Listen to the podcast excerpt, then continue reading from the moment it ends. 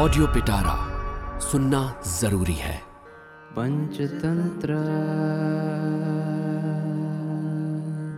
नमस्कार मेरा नाम है रिचा और आप सुन रहे हैं ऑडियो पिटारा और मैं लेके आई हूँ विष्णु शर्मा की लिखी संपूर्ण पंचतंत्र की कहानियाँ। इस कहानी का नाम है पद्मवन के हंस।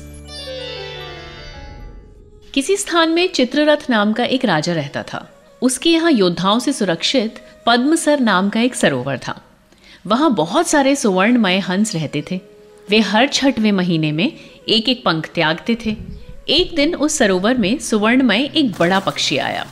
उससे उन हंसों ने कहा, तुम हमारे बीच में नहीं रह सकते, क्योंकि हमने हर छह महीने में एक एक पंख देकर यह सरोवर प्राप्त किया है। ऐसा कहने से उनमें आपस में द्वेष उत्पन्न हो गया। तब वो पक्षी राजा की शरण में जाकर कहने लगा, देव वे पक्षी कहते हैं, राजा हमारा क्या कर लेगा? हम किसी को स्थान नहीं देंगे। मैंने कहा, तुमने अच्छा नहीं कहा। मैं जाकर राजा से कहूँगा। इसलिए इस काम में स्वामी ही प्रमाण है।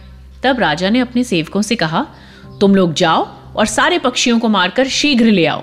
राजा की आज्ञा पाते ही वे चल पड़े। हाथ में लाठी लिए राजपुरुषों को आते देख कर एक बूढ़े हंस ने कहा, हे स्वजनों, ये अच्छी बात नहीं हुई।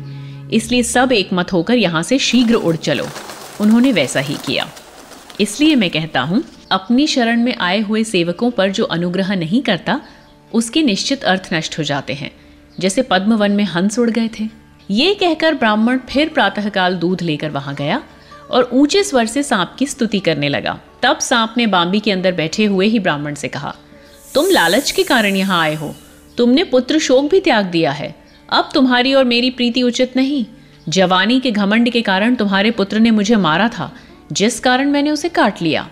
मैं किस तरह डंडे का प्रहार भूल पाऊँगा? और तुम पुत्र शोक का दुख कैसे भूल सकते हो? ऐसा कह और एक बहुमूल्य हीरा देकर कहा, बस, अब तुम कभी यहाँ न आना। और बाम्बी के अंदर चला गया। वो ब्राह्मण भी मणि को लेकर पुत्र की बुद्धि की निंदा करता हुआ अपने घर चला आया। इसलिए मैं कहता हूँ, वो जलती हुई चिता और मेरा फटा हुआ फन देखकर समझ लो। कि एक बार टूटकर जुड़ी प्रीति फिर स्नेह से नहीं बढ़ती। इसलिए यत्न पूर्वक इसको मारने से तुम्हारा राज्य कंटकहीन हो जाएगा। उसकी ये बात सुनकर उसने क्रूराक्ष से पूछा, भद्र, इस विषय में तुम्हारा क्या कहना है? वो बोला, देव, जो इस मंत्री ने कहा, वो निर्दयतापूर्ण व्यवहार है, क्योंकि शरण में आया हुआ व्यक्ति नहीं मारा जाता। ये ठीक ही कहा गया है। सुना जाता है कि एक कबूतर ने शरण में आए हुए शत्रु को यथा योग्य निमंत्रित करके अपने मांस से उसका सत्कार किया था। अरिमर्दन बोला ये कैसे क्रूराक्ष कहने लगा? पंचतंत्र।